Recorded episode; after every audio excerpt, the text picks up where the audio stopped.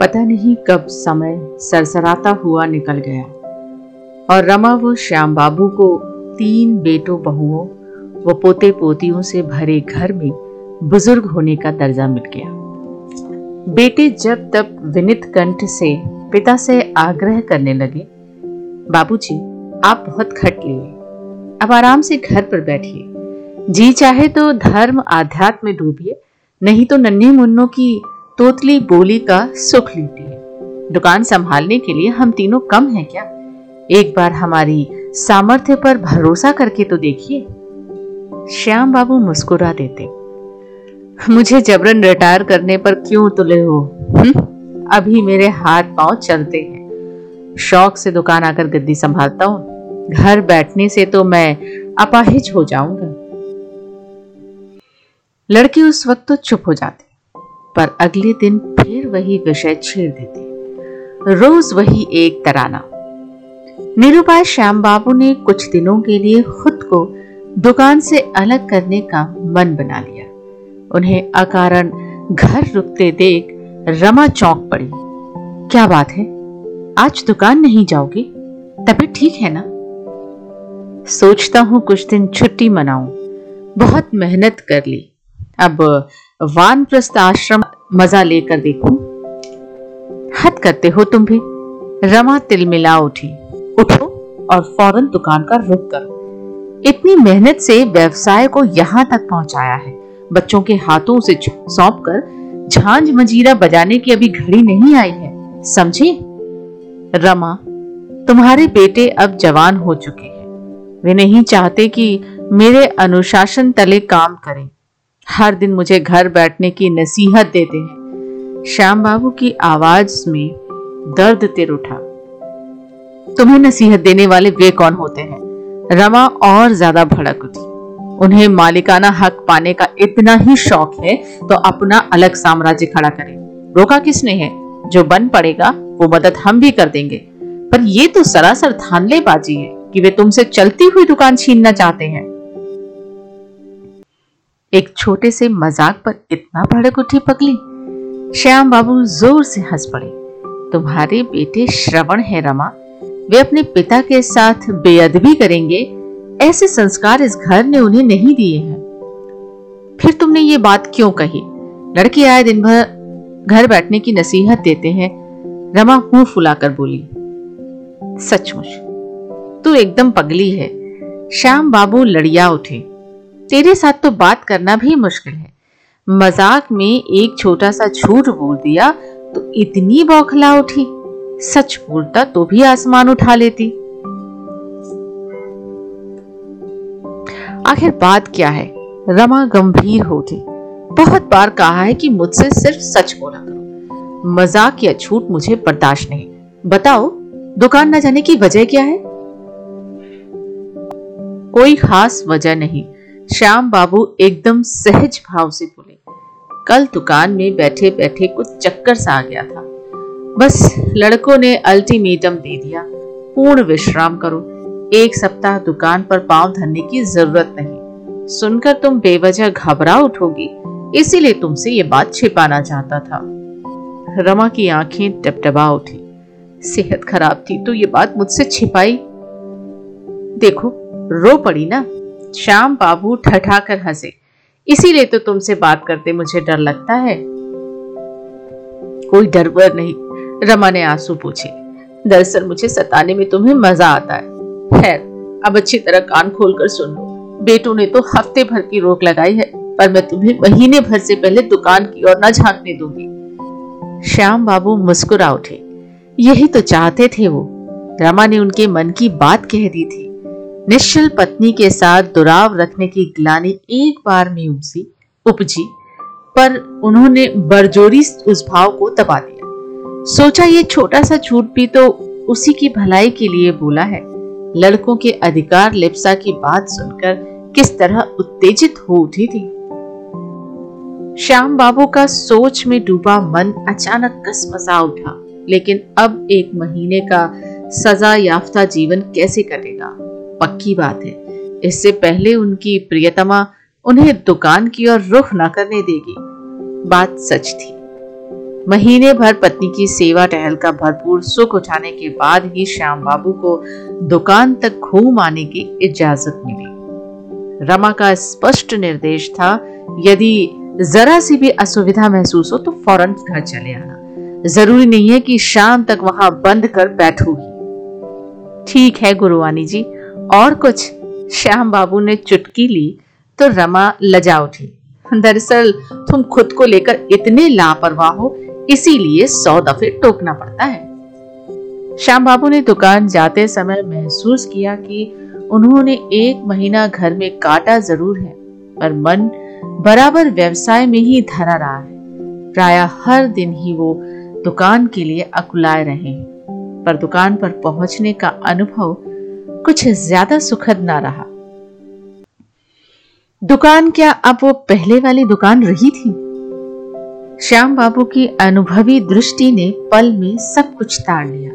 उनके लिए वहाँ एक समूचा दिन काटना दूभर हो गया। हालाँकि ऊपर से सब कुछ पहले जैसा ही था।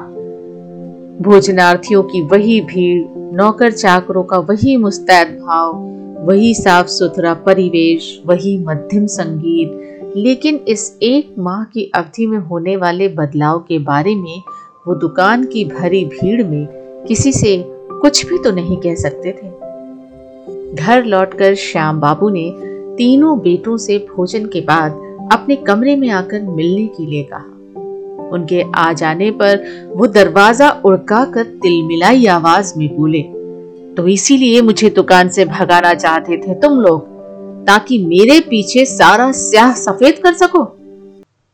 तीनों बेटे सिर झुकाए खड़े थे। उनमें पिता से निगाह मिलाने का साहस नहीं था। श्याम बाबू भड़के, क्यों तुम लोग मेरा नाम डुबोने पर तुले हो? दुकान की साख की क्या बिल्कुल फ़िक्र नहीं है? आखिर ऐसा क्या किया है हमने? बड़े बेटे ने जबान दराजी की कोशिश की। ये पूछो कि क्या नहीं किया है? असली घी के नाम पर मिलावटी घी का धड़ल्ले से इस्तेमाल किया जा रहा है। रूप, रंग वही, गंध वही, लेकिन ग्राहक एक बार भले ही धोखा खा जाए, मेरी पारखी नज़र ने पल में सच्चाई ताड़ ली। बोलो, ऐसा क्यों किया गया? श्याम बाबू पराठा भंडार पर ऐसी धोखाधड़ी क्यों होने लगी? ज़ाहिर है, ज़्यादा मुनाफा कमाने के लिए बेहद सर्द आवाज़ में इस बार मंझले ने जवाब दिया।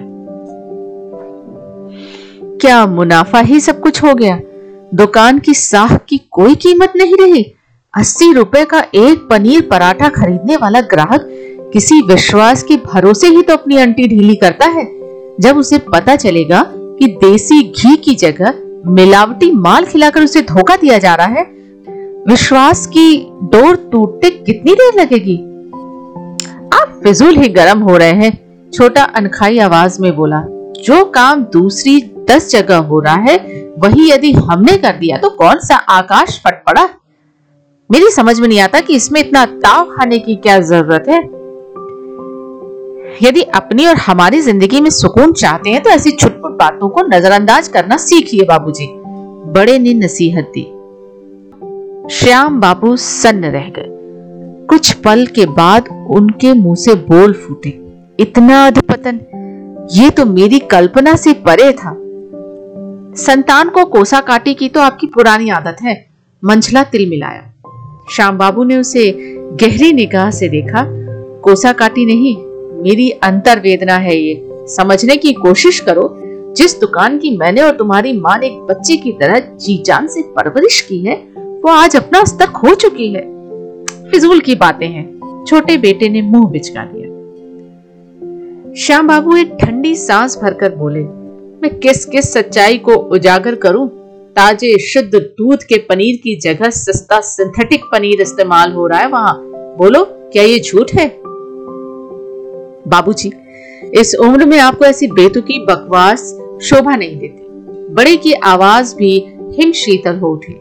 आपकी भलाई अब इसी में है कि समय के साथ हमें चलने दें। आपको जैसा रुचा आपने किया, हमें जैसा रुचेगा हम करेंगे। घर बैठकर माला जपिए और दुकान में पाव धरने की ज़रूरत भी अब आइंदा ना करें।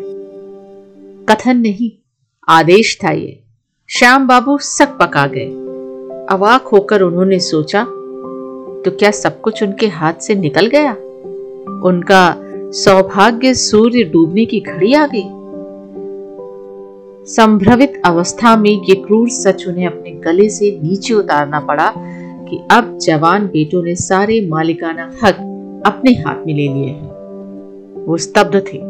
इन तीन लुटेरों ने ये टाका कितने सुनियोजित ढंग से डाला है।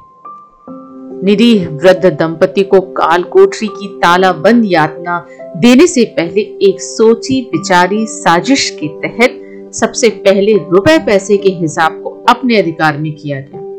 हालाँकि दुकान के आय व्यय के हिसाब को संभालने में उन्हें कोई अड़चन नहीं थी। रमा के उकसाने पर ही उन्होंने बड़ी उम्र में इसीलिए तो पढ़ाई की थी ताकि पैसों के मामले में कहीं गच्चा ना खा जाए। पर अपने कॉन्वेंट एजुकेटेड बेटों की बुद्धि पर ज़्यादा भरोसा करना ही उनकी भूल रही। उन्हें पता नहीं था कि अपनी ही औलाद जब धोखाधड़ी पर आमादा हो जाए तो आदमी की सारी सावधानियाँ बेकार हो जाती हैं। सारे मंसूबे धरे रह जाते हैं। इसी का नतीजा है कि वो आज सारे अधिकार गवाकर पैसे पैसे को मोहताज हो उठे हैं। श्याम बाबू ने विरोध की निरर्थकता महसूस की, लेकिन पता नहीं क्यों, अचानक वो एकदम कातर हो उठे। तुम लोगों ने सारे फैसले जब एक तरफा कर ही लिए हैं तो मुझे कुछ नहीं कहना। फिर भी अपने बाप होने की दुहाई देते हुए एक विनती ज़रूर करना चाहूँगा। कहिए, बड़े बेटे ने उदारता दिखाई। जो तुम लोगों ने मुझसे कहा है, उसे अपनी माँ के कानों तक मत पहुँचने देना। जब तक वो जीती है, मुझे ही दुकान का मालिक समझती रहे। वही क्यों? आप ही शेख चिल्ली बने रहे। तो हमें क्या फ़र्क पड़ता है? छोटे ने कंधे उचकाए। और वो पर्ची सिस्टम भी अपने माँ के जीवन काल में बंद मत करना। श्याम बाबू गिड़गिड़ा उठे। फिजूल की बातें। मंझले ने मुँह बिचकाया। ये सदावर्त आखिर कब तक चलेगा? छोटा भी सख्त पड़ा। इस दानशीलता को और ज़्यादा खींचने में हम असमर्थ हैं बाबूजी। बड़े ने नाटकीय मुद्रा में दोनों हाथ जोड़ दिए। मैंने तुम्हारी माँ को वचन दिया है। श्याम बाबू बुदबुदाए ज़रूर, पर उनकी आवाज़ किन्हीं बधिर कानों तक ना पहुँची। इस कहानी का शेष भाग सुनिए अगले एपिसोड में।